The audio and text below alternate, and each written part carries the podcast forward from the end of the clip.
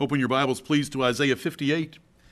And while you're turning to Isaiah 58 in the precious Word of God, I hope that you heard Brady's exhortation for us to draw nearer to the Lord and the song that we sang and how appropriate it is given how Isaiah 58 ends. The song Nearer My God to Thee is a story of uh, Jacob's life and how he had to use stones for a pillow one night when he was running away from Esau, who had sworn to kill him. And the Lord appeared to him that night in a dream, and he saw a ladder raised up to heaven and angels ascending and descending on that ladder. And the Lord said that he would be with him. And Jacob asked the Lord to be with him, and the Lord was with him. And he called that place Bethel. It's too bad that the name of the melody that we sang that to was called Bethany, but nonetheless, he named that place Bethel, Beth El, house of Elohim, or house of God. And it was a wonderful place. And the only gift he had to offer there was a little bit of oil he had with him, and he poured that out upon those stones and glorified God, and God blessed him mightily. When he came back that way 20 years later, he had 12 sons, four wives, and God had blessed him so greatly that they couldn't travel together in one company. He was so rich. The Lord had taken care of him. Esau met him and hugged him on his neck. And the Lord took care of Jacob. And Isaiah 58 will end that if we delight ourselves in the Lord properly, he will feed us with the heritage of Jacob. He'll give us the blessings of Jacob. And we want the blessings of Jacob today. Isaiah chapter 58. Isaiah 58. I know some of you like this particular chapter of Isaiah very much for the simplicity of it, the brevity of it, and how the conditions are simple, but the promised blessings are significant. And we want to we want to embrace that today. God rejected formal worship without practical godliness is what this chapter is going to teach us. This is the theme of this chapter in one sentence. God rejected formal worship without practical godliness, but he would bless the man doing both. And the priority should be on the practical godliness. In this case, an emphasis on charity over formal, outward, external, ritualistic worship. I sent you an outline yesterday in an email that I hope might have been helpful to you. If you look at verses 1 and 2, Isaiah is called by God to expose the formality of the Jews' religion. In verses 3 through 5, Israel's ritual ordinances did not please God, no matter the details that they were taking care of in those ritualistic ordinances. Verses 6 and 7, God required godly living for true religion and he states it very clearly. Verses 8 through 12 are five verses of blessings. God would mightily bless true worshipers in verses 8 through 12. And then there is an example or a recapitulation in verses 13 and 14, summing up the chapter with an example of godly worship for great blessings and, and how to do it. This is one of the greatest chapters in the Bible in this respect with the simplest conditions for the greatest blessings. Because what is asked here is not our firstborn. What is asked here is our charitable relationships with others. And we should remember that. James chapter 1 and verse 27 tells us pure religion, pure religion, and undefiled before God and the Father is this that we visit the fatherless and the widows in their affliction and that we keep ourselves unspotted from the world. There isn't any reference there to dotting our I's nor crossing our T's in perfect doctrine. Pure religion is more than perfect doctrine. Pure religion is more than sober, reverent assemblies. Pure religion is how we treat others because, as I have tried to explain for many years and recently in an update, the change in nature required to humbly serve others is one of the greatest evidences of God's grace in a person's life. Lord, help us to have that. This is one of the great chapters of the Bible in that respect. Now, the previous chapters reintroduced God's judgment on Israel for their lazy pastors, their idolatry, and their iniquity. I hope you remember that from chapters 56 and 57.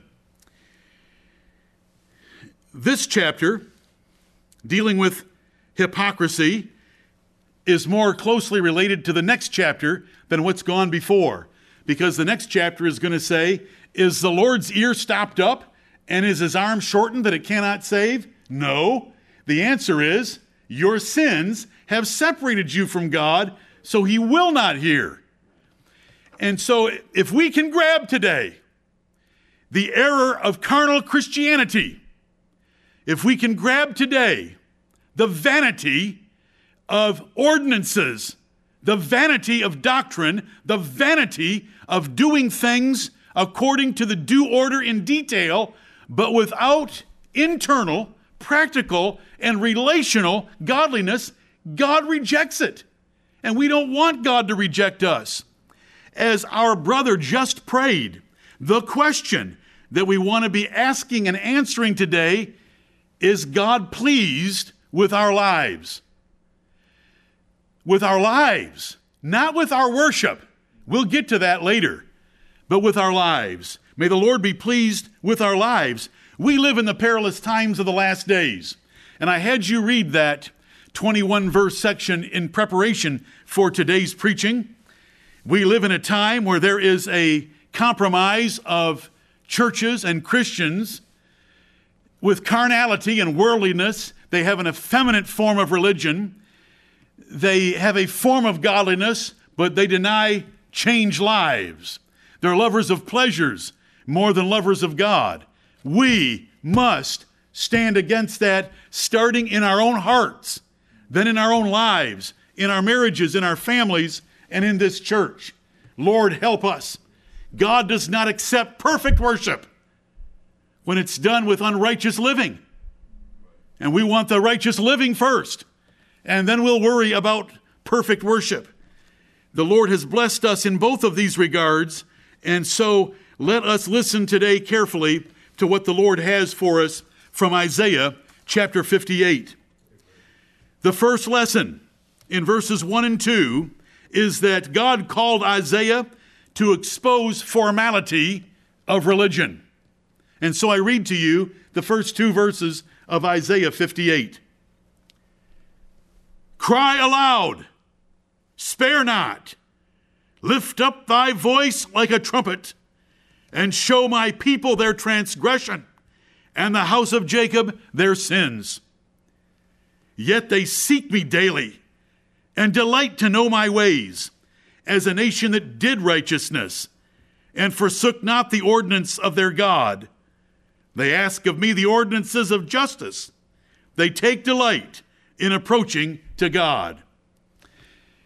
Now, in verse 1, a minister, Isaiah, in this particular case, is commanded and charged by God to blast away against the Lord's people, to blast away against the church members, because their religion was worship, and it was worship in pretense. They had a certain measure of comfort and tradition in getting together for their assemblies and practicing their religion, but their heart wasn't really in it because their heart wasn't righteous and holy in their dealings with everyone else. And so they would go through the motions of coming together. They would ask to hear the word of God preached to them. And they would sit there and give the impression of being delighted to be in the house of the Lord. But it wasn't true because all the time they were thinking about how can I make more bucks? I need to make more bucks. The stigma on the Jews about their love of money is scriptural, honest, and faithful. And they're still known for that today. The Bible tells us in both Testaments that their table, their banking tables, are the snare of the Jewish people. And here, as we're going to read, They kept the oppressive burdens on their servants, slaves, and employees and pushed them and pressed them because they were more interested in making a buck than in pleasing God. We want to hate that. I want all of our young men and women in the proper place and in the proper way to be ambitious, to be diligent, but we want godliness as our highest priority. Lord, help us to that end. These people gave the impression of liking to go to church and doing religious things on a religious day, but they didn't have personal godliness in their lives and they were not committed to their relationships. God wants good relationships. How many times do I need to say this? I hope that it, we all know it. When John the Baptist was sent to prepare the church for the arrival of their Messiah, he was sent to turn the hearts of fathers to children and children to fathers to make ready a people prepared for the Lord. What's a people prepared for the Lord? That have memorized the systematic theology? No. A people prepared for the Lord have their relationships right. And if you don't have servants, and if you don't have slaves, and if you don't have employees, and you're not really the owner of a business or a master of employees, then think about the relationships you do have today. Because I'm not going to let you off the hook because it says, spare not. So I'm not going to spare you by letting you try to escape. Do you have a relationship with your parents, with your siblings, with church members, with neighbors, with colleagues, with peers at school the way that you should, with your boss, and then with employees if you're a master. If you're an employee, do you have a great relationship with your colleagues and those you work with? Let's measure ourselves the way God measures us by our relationships. Then we will have the blessings that are described here, and they are wonderful. This is a short job description for a pastor in the first verse. Cry aloud, spare not. Lift up thy voice like a trumpet, and show my people their transgression and the house of Jacob their sins. When we come together for preaching, it is to engage in war. I am your enemy, though your loving friend and your caring shepherd when we come together. But we are at war because I need to war against the thoughts of your mind and to bring them into captivity and make them subject to the thoughts of my captain, and that's the Lord Jesus Christ. The Bible teaches that very plainly in 2 Corinthians 10 4 through 6, where it says that it's a warfare, and the weapons of our warfare, ministerial warfare, are not carnal weapons, but they're bringing your thoughts into captivity to the spiritual thoughts of Jesus Christ. Fools say about preaching, you can catch more flies with honey than with vinegar. I say, who wants flies in a church anyway? Fools say, I just love to hear so and so preach. He is such a sweet and kind man. I say, where in the Word of God is such an effeminate, worthless description of a preacher? Fools say, fire and brimstone and loud pulpit pounding ended with the dinosaurs. I say the dinosaurs are still here because we're not going to change the preaching of God's word. If anyone thinks today does not call for Isaiah's methods, they are blind and deaf. Because if there was ever a generation that calls for Isaiah's methods right here, it's today. It's today. People have a form of godliness according to the prophecy of 2 Timothy chapter 3, but they deny the power of the, change, the, the grace of God in their lives. They deny the power of changed lives. And so we want to preach this way. Cry aloud. There's no time my brethren, for calm, sweet, polished, genteel discussions and storytelling? I thank God He made me incapable of most of those things. Even if I were to try, I'm not a good storyteller. Today, they want a they want a seeker sensitive church, a seeker sensitive church wants a man sitting on a stool that is calm and cool in his golf shirt and flip-flops. Not here. Not on my watch. Not with my captain. We're going to have Isaiah 58 in verse 1. It's summarized in 2 Timothy chapter 4 and verse 2. Preach the word. Be instant, which means to be insistent, pressing, and urgent in season, whether the people want to hear it or out of season. They don't want to hear it. You don't change the method. Seeker sensitive churches work to keep the pastor quiet and the rock and roll praise band very loud. When they see the words cry aloud, they understand that to mean play aloud. But don't preach that way. We're going to preach that way and keep our music in its proper place. Spare not.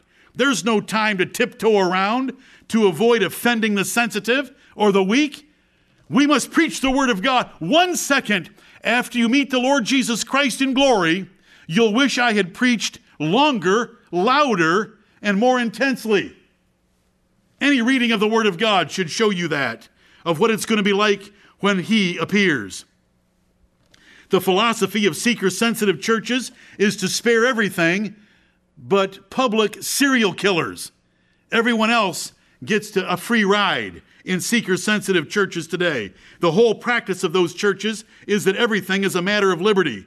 Lift up thy voice like a trumpet. There's no time for speech and oratorical entertainment. It's just to blast away with what God said. And what God said is, He doesn't care that you attend church services. What He said was, He doesn't care if you fast. He doesn't care even if you use sackcloth and ashes if you're not going to maintain proper, righteous, loving, charitable, peaceful, godly, content relationships with others. And that's what's in front of us in these verses. Lord, help us to see it. What were Elijah, Jeremiah, Ezekiel, John the Baptist, the Lord Jesus, and Paul like? They lifted up their voices and preached. Jesus condemned the religious rulers of his day. Jesus blasted against the religious compromise of his time. What is right content? The right content is like Matthew chapter 3 through 7. Jesus preaches the Sermon on the Mount in chapters 5 through 7 which is a string of corrections of public worship of the Jews. John starts out by saying, What are you doing here at my baptism? You generation of vipers? Don't you know that this nation's going to be burned up? And the fan is already in God's hand and he's fanning those flames? That's the preaching of Isaiah 58 and verse 1.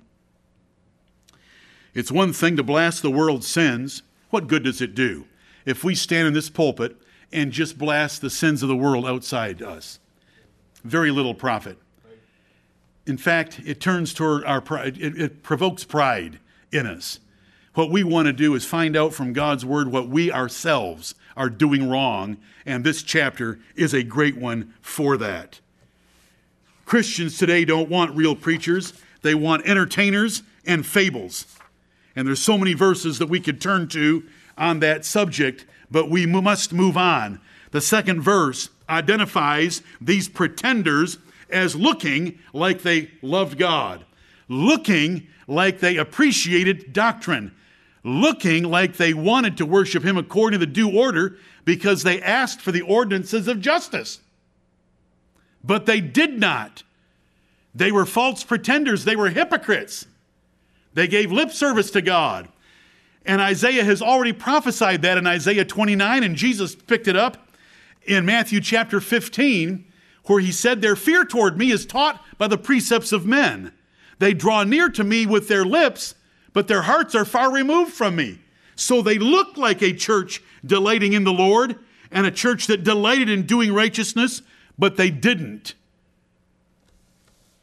Because they didn't do it when they left those assemblies it was to have an iron fist on their employees to make another buck at the expense of someone else.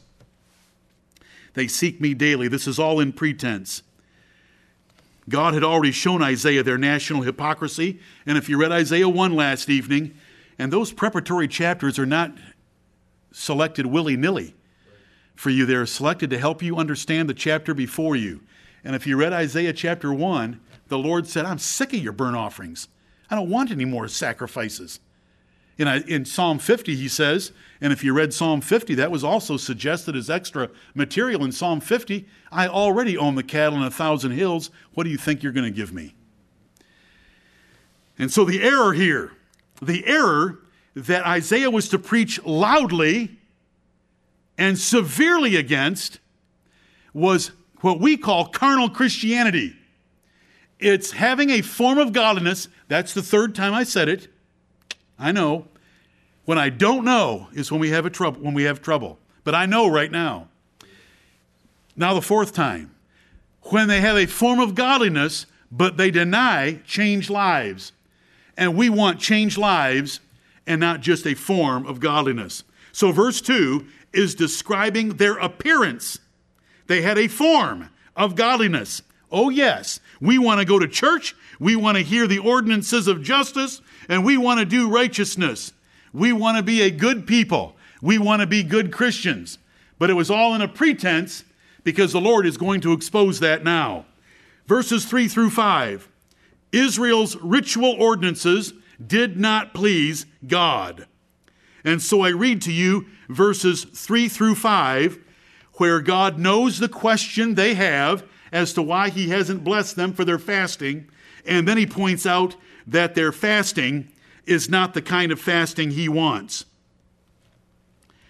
Verse 3 of Isaiah 58 Wherefore have we fasted, say they, and thou seest not? Wherefore have we afflicted our soul, and thou takest no knowledge? Behold, in the day of your fast ye find pleasure, and exact all your labors. Behold, ye fast for strife and debate, and to smite with the fist of wickedness. Ye shall not fast as ye do this day, to make your voice to be heard on high. Is it such a fast that I have chosen, a day for a man to afflict his soul? Is it to bow down his head as a bulrush and to spread sackcloth and ashes under him? Wilt thou call this a fast and an acceptable day to the Lord?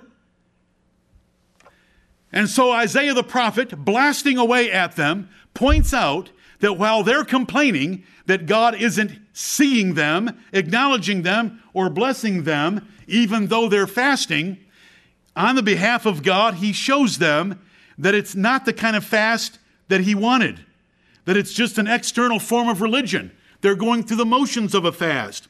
In verse 3, why aren't we getting any results? His answer In the day of your fast, you're still worried about pleasure and exacting all your labors from your employees. All you're thinking about is still having fun while you go without food for a few hours, which anyone can do and proves nothing. And you, you're looking to have the fun that you want, and you're not going to lose a buck by it. You're going to exact all your labors. You're going to press men for what you want to make from them. This is exactly being lovers of pleasures more than lovers of God. How can a New Testament verse line up so carefully with this one? Because there's one author, and it's the Holy Spirit of the living God. That's unacceptable to God. Because if you're going to fast, if you're going to afflict your soul, I say that mockingly, as it is here. If you're going to afflict your soul by skipping a few meals, then afflict your soul by not looking to do your pleasure while you're in that fast. And if you're truly sincere, then show some mercy toward those under you. Lose a few bucks instead of just a few calories. Verse 4 Behold, Notice the terminology. The answer in verse 3, found in the last third of the verse, is prefaced by Behold. It's the Lord's answer. This is clear and obvious, and you should look at it. And then verse 4 Behold, ye fast for strife and debate, and to smite with the fist of wickedness. Ye shall not fast as ye do this day, to make your voice to be heard on high. I will not hear you. I will not see your fasting because while you're fasting, you're still fighting, you're still debating, and you're still smiting with the fist of wickedness. You're still beating others down in order to help you get ahead. Verse 5 Is it such a fast that I have chosen? Do I really care that you go without a few meals to afflict your soul, meaning their bodies? Thou wilt not leave my soul in hell did not refer to the Spirit of Jesus Christ, but to his body. Thou shalt beat him and shalt deliver his soul from death, is his life in Proverbs chapter 23. Is it such a fast? Is this really what I want? For you to go without a few meals, for you to bow your head down like a bulrush, for you to use a little bit of sackcloth and ashes? Do you call this a fast and an acceptable day to the Lord? Because I don't. God, through Isaiah, is saying, I don't. I don't really care about the sackcloth and ashes. I don't care that you walk around with your head hung low because you're still looking to how you can have fun and how you can make a buck and how you can abuse other people for your advantage. And so the second lesson. And so it's the Lord is looking at our relationships. Let me quote James 127 again. Pure religion and undefiled before God and the Father is this Boy, when the Bible says something like that, we want to read what comes next because it's pure religion and being undefiled before God. If God calls it pure religion, then it comes right up into his presence. Yep, that's how you get your voice to be heard on high. This way. To visit the fatherless and the widows in their affliction and to keep himself unspotted from the world. We've got to hate the world and not let it touch us, and we need to take care of those that need taking care of. That's simple. Let's go to the next lesson. Verses 6 and 7. God required godly living for true religion. Verses 6 and 7. Here's his definition of a fast. This is God's definition of a fast. It involves godly living more than the details of fasting. Is not this the fast that I have chosen? To loose the bands of wickedness to undo the heavy burdens, and to let the oppressed go free, and that ye break every yoke? Is it not to deal thy bread to the hungry, and that thou bring the poor that are cast out to thy house? When thou seest the naked, that thou cover him, and that thou hide not thyself from thine own flesh. Beautiful. The Word of God is simple. Oh, I think I said that earlier. This is one of the great chapters of the Bible because of the simple conditions for the significant blessings. Look at the simple description of a fast to God. Notice there's no sackcloth, there's no ashes, and there's no denying a meal. He doesn't care about that part of it because anyone can do that. The monks of the Catholic Church have proven it for millennia now. The Catholics do their version of fasting for Lent. It means nothing to the Lord. What means something to Him is right here. If anyone is oppressed and being burdened and they're being hurt and there's a yoke on them that is greater than they should bear, do what you can to lift that. Make life better for those around you. What can you do to make life better for those around you? and you say to me, Well, I don't own a business. Well, then think about your family. How many of you wives oppress your husbands? Why don't you stop? How many of you husbands oppress your wives? Why don't you stop? How many of you fathers discourage and provoke to anger your children? Why don't you stop? And it just extends right on out until you should look at all the faces that I'm looking at today in this nearly full assembly in our church and asking you, do you care about everyone else in here? You know, in a recent update, I threw out the craziest idea, the craziest idea for your flesh to read and see if there was a spiritual part of you that would understand. How many of you had thought about paying your free checks, free money from the government forward? Why do you think I put that in an update? I put it in an update because I knew what Isaiah 58 had to say to us. How can we make the lives of those around us better? And I hear the Pharisees. I know Pharisees. I've heard them all my life. But I don't know of anyone in real need in our church. So what? Why don't you lift the burden they have by giving them a little bit of extra? You like the extra. Why do you want to keep it? It's because you are obsessed with the extra. Why don't you want to share some of it? And so we have verses 6 and 7. Let's throw some bread around. And I mean bread in the American slang way, by meaning money. Let's throw some bread around. And that you, we bring the poor to our houses after we're through self isolating and quarantining ourselves. And if we see somebody that doesn't have any clothes, why don't you give them a gift certificate to the Men's Wearhouse or something like that? And we've got to include our own family. We first of all need to look at our own flesh as this seventh verse ends and make sure that we're being fair and generous with them. This is not Jonathan Crosby's idea on what makes a church great. This is God's doctrine on what pleases Him. This is how we get prayers to heaven, and this is how we get the blessings that are in verses 8 through 12, which we now want to look at. I hope that you can see in verses 6 and 7 anyone that you know that you can lift a burden, that you could make their life easier, that you could help, that you could relieve, that, that are in some sort of affliction, help them, bless them, take care of them. I, it's true. We live in America. There's no one truly poor in our church. There's no one truly afflicted.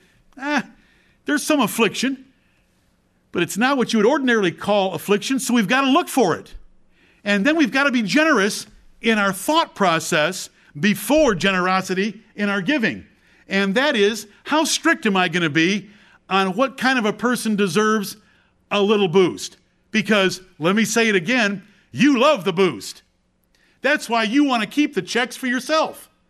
Why don't you want to share them? Just asking. I'm not the last person that's going to ask you. Someday, when the Lord Jesus Christ is dividing up the sheep and the goats, you'll probably hear about these checks. What's your attitude about it? And so, what we find is that our building, our assemblies, our doctrine, our order, our reverence, our godly fear, the way that we run services, our prayers before services, how serious we are, how different we are, doesn't matter to God. He wants to know about our relationships with others. So let's come to the blessings. Let's get to the good part. It's all good. It's all good, but uh, the blessings here are significant. Verses 8 through 12. Then, then, brethren, then. This is describing the result of having the worship of God that's in verses 6 and 7. And the worship of God in verses 6 and 7 isn't in an assembly. It isn't reading your Bible. It isn't memorizing scripture. It's thinking about others and how can I make their life easier. Yes, the Jews were notorious with a fist of wickedness, beating and oppressing the poor and taking advantage of them. But since we don't have a great deal of that in our congregation. Let's not escape the force of the words and the intent for us by God that we look around and see who we can relieve that is in less dire circumstances than in this generation. Here we go. Then, I just want you to know that what's coming is a list of the rewards for taking care of others. Then, shall thy light break forth as the morning, and thine health shall spring forth speedily, and thy righteousness shall go before thee, the glory of the Lord shall be thy rearward. Then shalt thou call, and the Lord shall answer. Thou shalt cry, and he shall say, Here I am. If thou take away from the midst of thee the yoke, the putting forth of the finger, and speaking vanity, and if thou draw out thy soul to the hungry, and satisfy the afflicted soul, then shall thy light rise in obscurity, and thy darkness be as the noonday. And the Lord shall guide thee continually, and satisfy thy soul in drought, and make fat thy bones. And thou shalt be like a watered garden, and like a spring of water, whose waters fail not. And they that shall be of thee shall build the old waste places. Thou shalt raise up the foundations of many generations, and thou shalt be called the repairer of the breach, the restorer of paths to dwell in. Amen and amen. What a list of blessings covering every part of your life. These Jews, most likely in Babylon, from the prophet's perspective, because I want to point out to you that there are only two ordinances mentioned in Isaiah 58 fasting and the Sabbath. Because there wasn't a temple and there wasn't ordinary temple worship. But even in Babylon, they could fast, and even in Babylon, they could keep the Sabbath. Just note that. So, they're in trouble and they're fasting the way that they viewed fasting, and God wasn't acknowledging them or hearing them, and He wasn't blessing them. And so the Lord says, if you'll fast the right way, and that is to show it in changed relationships and some generosity and some mercy toward others, here's what I'll do for you. And it's tremendous. It's tremendous. They would be back home because they would raise up the waste places of generations. They'd be the restorer of the paths to dwell in, because the paths are all overgrown back in Judah.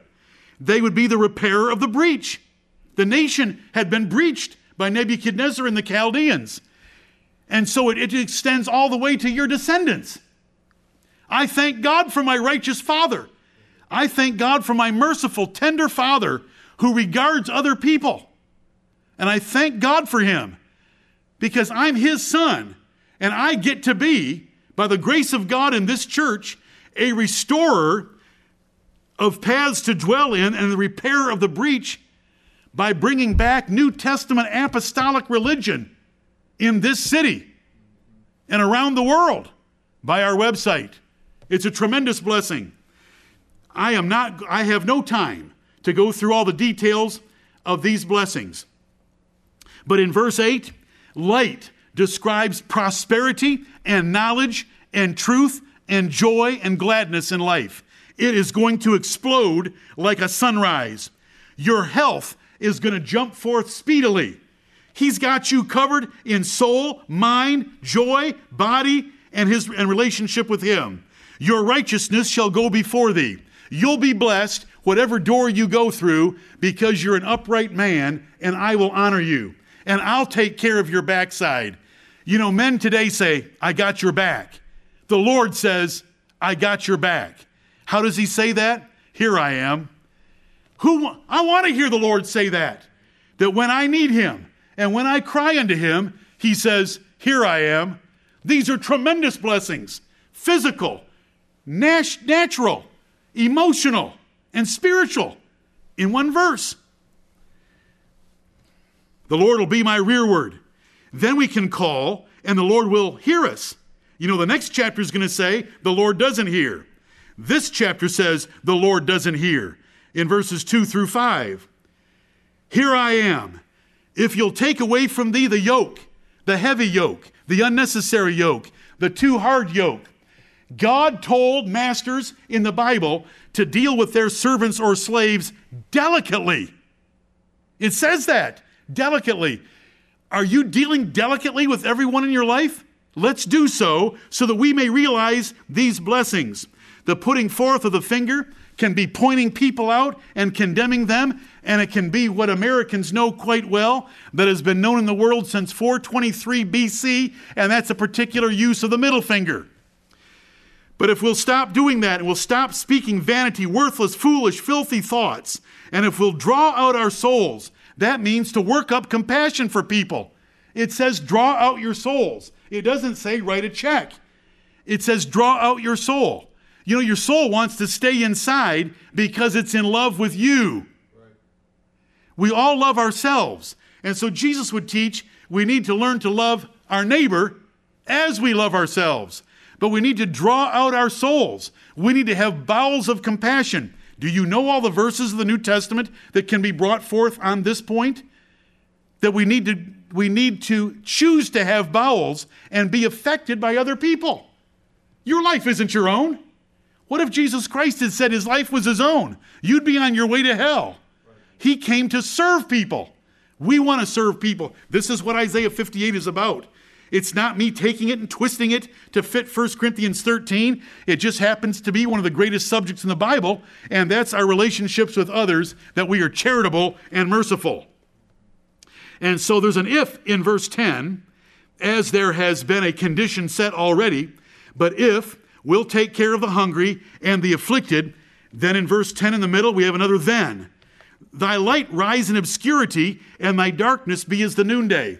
Do you ever feel confused and in a dilemma and not knowing what to do and you've lost your joy and your life feels dark, like clouds have come between the sun and you? Well, if you'll do things the right way, God will rip those clouds out of your sky, just like He's able to rip the clouds out of the sky yesterday in this city, so that we had one beautiful, bright, lit day. The Lord shall guide thee continually. How often will he guide thee? In verse 11. Continually. When will he satisfy thy soul? When there's nothing around to satisfy you. Every married couple needs to remember this. If you do not make your love of God and your love of Jesus Christ and your love of His Word the supreme love of your life, your spouse will always disappoint you. Then you'll be in drought. But if you're honoring God and seeking Him, He will satisfy your soul in drought. You can be happy in an unhappy marriage. Every marriage is unhappy to some degree because it's two sinners living with each other. But if each of those sinners trying to live with the other is doing what this chapter describes, aggressively, boldly, generously, faithfully, God will satisfy their soul in drought.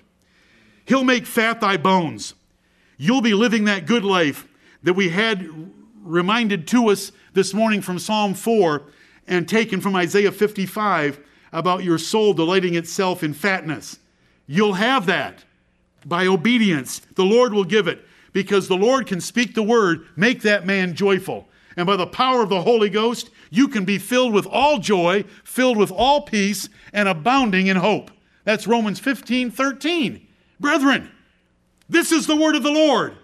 And while a minister is supposed to lift up his voice and cry aloud, and not spare, and blast away against your sins at the same time, I am laying out before you the most wonderful blessings jam packed together in one place in the Bible. These blessings just run the whole gamut of blessings.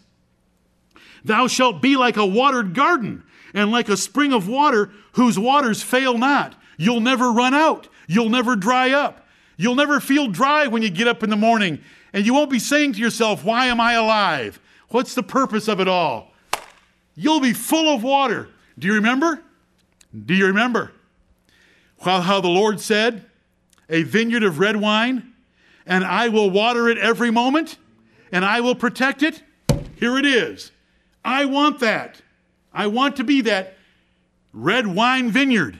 Well, Isaiah 58 told you how. Who can you be nice to today? Who can you be nice to today that you haven't been very nice to? Be nice to them.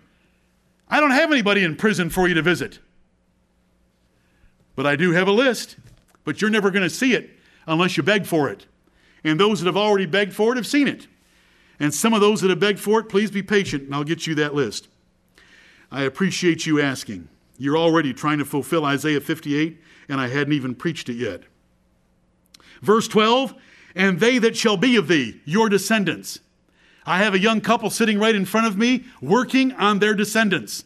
Well, they've already done the work, and they already have the descendants out of sight. But it says here, they that shall be of thee, your descendants, shall build the old waste places. Thou shalt raise up the foundations of many generations. The land of Judah was desolate, the land of Judah and the city of Jerusalem had been laid waste by Nebuchadnezzar. And if a man in Babylon committed himself to living this way and treating others fairly, remember, there's only two commandments for God's religion the love of God and the love of others. If a man were to choose to do that, to have pure religion and undefiled before God and the Father, then God would bless his family tree. And I thank God for my father. And I'm looking at him right now, though he is not here. I'm looking at him right. I thank God for him being my father. I know how he treated other people. I know his graciousness. I know he gave his life, his whole life to serve others. And I thank God for that. And I want to I want to fulfill it for him. He wrote me one of the nicest birthday greetings last Lord's Day that I've ever received. And he said some of the kindest things about his wild son and his son's ministry. But I want to turn that back on him this morning and tell him that it's because of his faithful life and his relationships with other people, his graciousness, his generosity, and his willingness not to get anything out of this life, but instead to give it to others.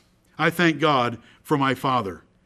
And so, my brethren, if you set yourself to live with this priority, now abideth faith, hope, charity, these three, but the greatest of these is charity, and that's what this passage is about, is charity toward those working under you, toward those around you, toward those in your own family that are your own flesh. Charity in clothing, charity in food, charity in relieving them from affliction, if you'll do that, you can build a family tree starting with you that will fulfill this 12th verse.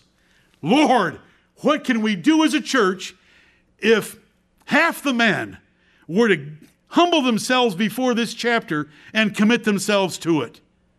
I know that in every church, many are called, but few are chosen. But what if a man was to live this way? What will the future of our church be like? It will be great not because of a great pastor, but because of great men that practice pure religion and the charity that's described here. If you want the details of each of the clauses and phrases, there's pages of them, but not today, not here. Let's go to the last two verses.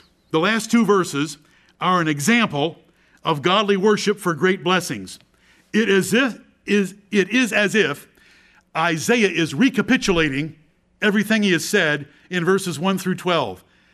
As if he said, Let me boil this down and make it simple in two verses. Do you really want to be blessed? The Lord of hosts will bless you. He promises to bless you if you'll do it His way. Now, once you are practicing the charitable religion of God that's described in verses 1 through 12, and not just focusing on the outward ordinances, then you can add an outward ordinance and God receives it. And the combination is better than either separate. Ordinances without godly living are worthless and offensive to God, and He calls those that practice them Sodom and Gomorrah.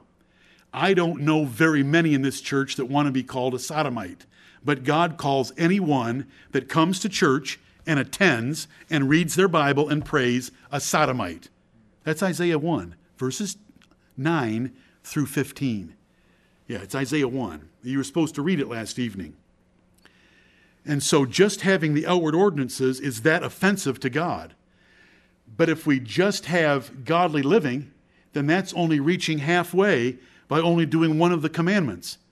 Because the two commandments of God's religion is to love God with all of our heart, mind, soul, and strength, and second, to love our neighbors as ourselves. Well, if we're focusing on this one and we don't get this one engaged of loving God, then we're depriving Him as well. And so the last two verses, assuming your charitable lifestyle in your relationships, uses the Sabbath as the example of loving God. And notice here's how it goes. The last two verses of Isaiah 58. If, oh, I love an if. If. Then verse 14 is going to start with a then. We love to read the Bible and find if, then conditional statements. If you do this, then I will do that. And it's that simple. Here we go. If thou turn away thy foot from the Sabbath, from doing thy pleasure on my holy day, and call the Sabbath a delight, the holy of the Lord honorable, and shalt honor him, not doing thine own ways, nor finding thine own pleasure, nor speaking thine own words. Then shalt thou delight thyself in the Lord, and I will cause thee to ride upon the high places of the earth, and feed thee with the heritage of Jacob thy father, for the mouth of the Lord hath spoken it. The mouth of the Lord makes this promise. Now, the Sabbath was the identifying mark of difference between the Jews and the Canaanites. The Jews kept the seventh day of the week. And so it is picked as a synecdoche for all the worship of God. They're not, they don't have a temple right now. So it doesn't say bring a burnt offering. It says keep my Sabbaths because they're in Babylon from all that we can tell by the context. But using the Sabbath as an example, it is talking about the outward ceremonial assemblies of God's worship, of taking time off for the Lord, the seventh day. It's talking about outward worship. And so the Lord, having said, This is the kind of fast I want, and so in verses 6 and 7, He told you how to deal with other people. He summarized it. Then He gave blessings, and then He said, Let's recapitulate this way. If you'll keep the Sabbath in a way that I really like you keeping the Sabbath, on top of you having relationships that please me and not oppressing others and getting rid of the fist of wickedness and getting rid of the finger, then I will bless you as it's stated here. So in verse 13, turn if thou turn away thy foot from the Sabbath, and it's explained in the next phrase, from doing thy pleasure on my holy day. If you'll stop doing things on my day that are for yourself, if you'll make my day my day. And this is, we don't believe in a New Testament Sabbath. So you've got to understand this about everything we do as a church. Right now, if you're in your home, engaged, prepared, maybe dressed up like we are, focused, you've prepared the night before, you've prayed, because you're engaging and you're making it a delight for your soul to seek the Lord the way that He wants to be worshiped. Because we don't practice the Sabbath. So you've got to take that and transfer it to what New Testament Christians do. And we do love our assemblies, but we don't come to our assemblies out of tradition. We don't come to our assemblies out of habit. We come to our assemblies because we want to meet God and we want to meet our brethren that He has formed together into a holy habitation for Himself and call the Sabbath a delight. We should call church services a delight. The holy of the Lord, honorable. Church services should be honorable. We love them. They should be the high point of your week. And shalt honor him, not doing thine own ways, nor finding thine own pleasure, nor speaking thine own words. We want his words to be the issue. We want his pleasure to be the issue of when we come together. We want His ways to define and to limit how we behave in assemblies. So, with charity and mercy shown toward those in our lives, specifically identified in verses 6 and 7, God will give us verses 8 through 12. Then, here, recapitulating, if you'll make Sabbath worship the pleasure of your life, of pleasing me and delighting in me and using my words, then shalt thou delight thyself in the Lord. I want to make a point here. For the first 40 to 50 years of my life, Psalm 37 4 was my favorite verse. Delight thyself also in the Lord, and he shall give thee the desires of thine heart. And I have preached messages on what it means to delight in the Lord, but I want to limit it right now to this definition. Do you know what this definition is? taking God's ordinances and making them special and delighting in them and fulfilling them and keeping the rules of them to make God happy because it's His pleasure we seek, not our own. And so if we delight in His holy day, if we delight in His worship, then shalt thou delight thyself in the Lord. The, delighting in the Lord is indeed delighting in Him personally from your soul. Stand in awe and sin not, commune with your own heart upon your bed. Psalm 4 4. But it is also delighting in his commandments. Jesus said, If a man love me, he will get all giddy about me. If a man love me, he will keep my commandments. And so it is here. Then shalt thou delight thyself in the Lord. And when we are delighting in the Lord, by managing our relationships to be a people prepared for the Lord and delighting in his form of worship, his way, for his pleasure, using his words, then I will cause thee to ride upon the high places of the earth. Do you want to be as successful as you can be? This is the way to it.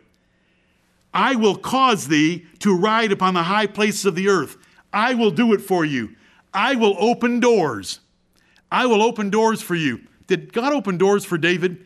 God took David from being the eighth of eight of eight sons and took him from the sheepfold and put him on the throne of a nation that extended its borders from the Tigris and Euphrates to the Nile.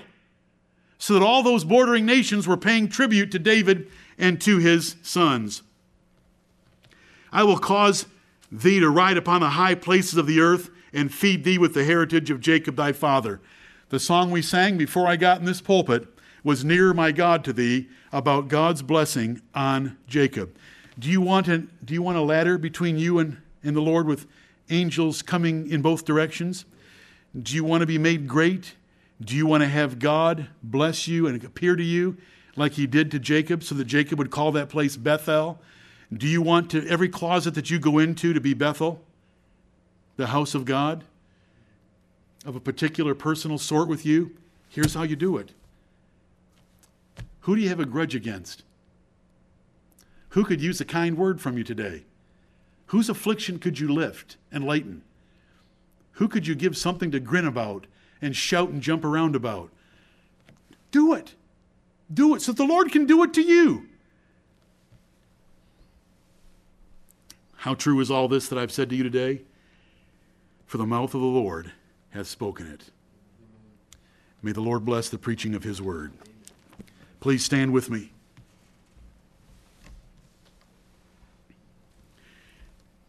Holy Father in heaven, we thank thee for thy words. We thank thee that we can know how to please thee. We thank thee for thy ways. We thank thee that thou hast taught us that charity and mercy are things that we are supposed to delight in and put an emphasis upon, and that you will bless us for so doing. Heavenly Father, we ought to do these things without any reward or blessing from thee. But we thank thee for all thy promised blessings, and we rejoice in them because you offered them to us. But Heavenly Father, grip us by thy Spirit that we will be so full of mercy in our marriages, with our children, with everyone, that we will put into practice this chapter before us. Have mercy upon us, Heavenly Father, and stir us up by the might of your Spirit and by your words, that we will do these things and if you give us the blessings, we know you're capable of it and we know you promise them.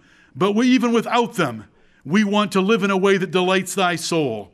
But then show this church your greatness and bless every man that chooses to be great in thy sight by extending to children and children's children the restorer of the breach and the repairer of paths, that our church may be great going into the future. These things we pray in Jesus' name, amen.